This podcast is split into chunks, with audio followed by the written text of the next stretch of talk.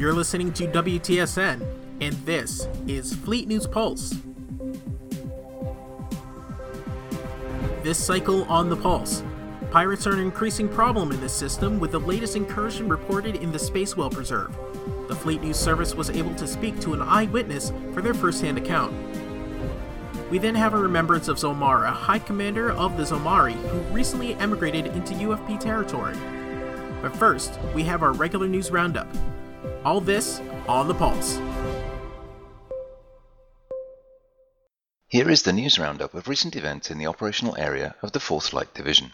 TSN Lancer and TSN Horizon escorted USFP diplomats to Hyordan Station Delta 46 for talks about a recent incident in which the TSN detained an alleged Kralian merchant vessel in Hjorden space and granted asylum to a fleeing Kralian citizen. When the task force docked en route, they were boarded by Unukalhai sympathizers intent on sabotage, who engaged with TSN Marines before being ejected. The Unukalhai Space Force also attempted an attack using captured TSN vessels broadcasting TSN IFF responses that turned out to be invalid.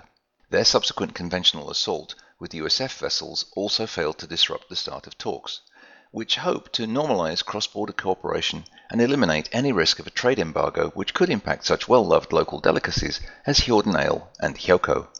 TSN Sabre and TSN Viper had to interrupt their training exercises at Promethean Command when a freighter docking at the station disgorged Kralian troops, who extracted the Kralian Order's oracular seer from detention and attempted to take control of or sabotage TSN vessels at dock.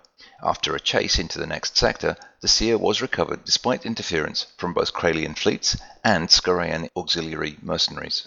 With Hjorden permission, the whole division later conducted a deep strike into the remote Aran system, acting on intelligence as to the location of a USF shipyard and staging base. The division was successful in executing a tactical strike to destroy the base and expending all available heavy ordnance to maximize damage to the considerable USF presence in the area.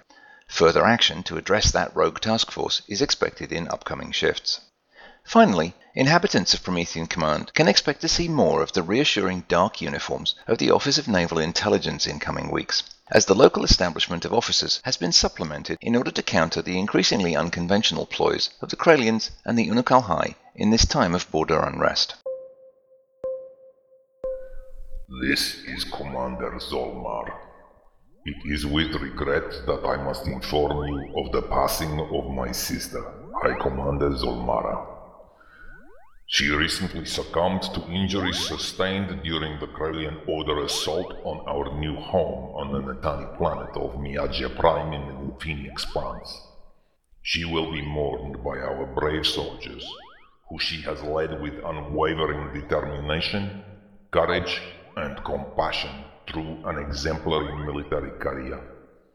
And you must not think that extracting her from the Inquisition deep in Karelian space was a wasted effort. Without her leadership, we might all have perished here in the Euphini expanse, far from our loved ones.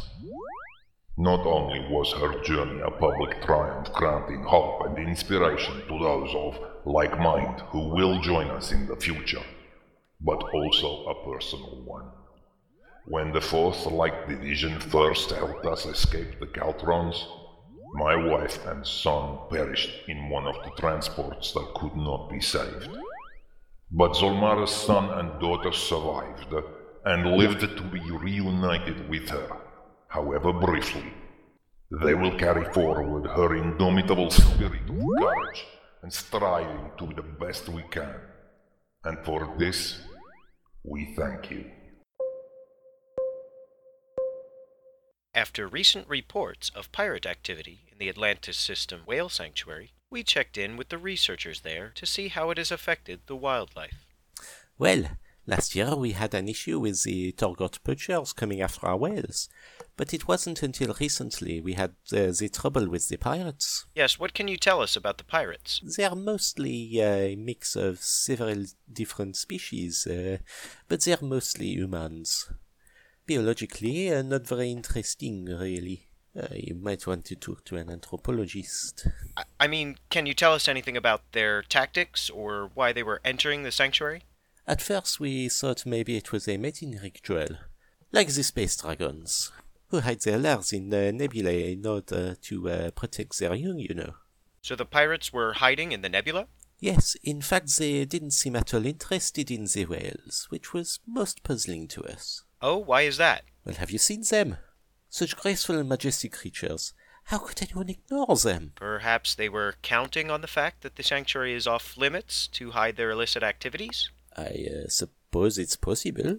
But the sanctuary is off limits to protect the whales from interference, not to protect the pirates from doing whatever it is the pirates do.